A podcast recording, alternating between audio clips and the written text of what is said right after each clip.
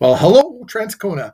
We're going to do the real estate market report for May 2023. We're going to talk about what's gone on in Transcona for the month of May 2023, according to MLS for single residential detached homes. We're going to go over how many active listings there are, how many sales there are, what does that turn out into MOI, what is the average sale price, and what are the days on the market. Well, first off, there were 40 sales and uh, 49 active listings. So that gives us an MOI, months of inventory, of 1.22. Now, what is an MOI? What does it mean? Well, MOI is a months of inventory, and, and that is a metric to determine the liquidity of any real estate market.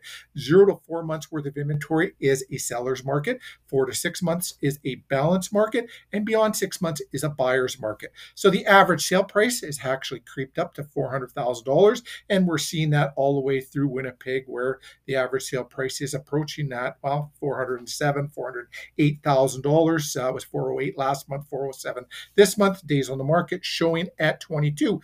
Let's also take a peek at what uh, the previous five years look like.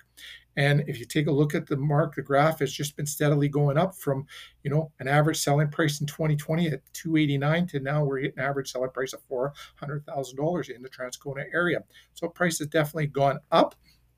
Now, if you were a buyer or a seller, we'd pull out a little bit more data than five months um, to give you what the average sale price in the months of inventory is and all that, just to make and make and help you become an educated buyer or seller and someone that's also informed. When you're educated, informed, it makes the process so much easier.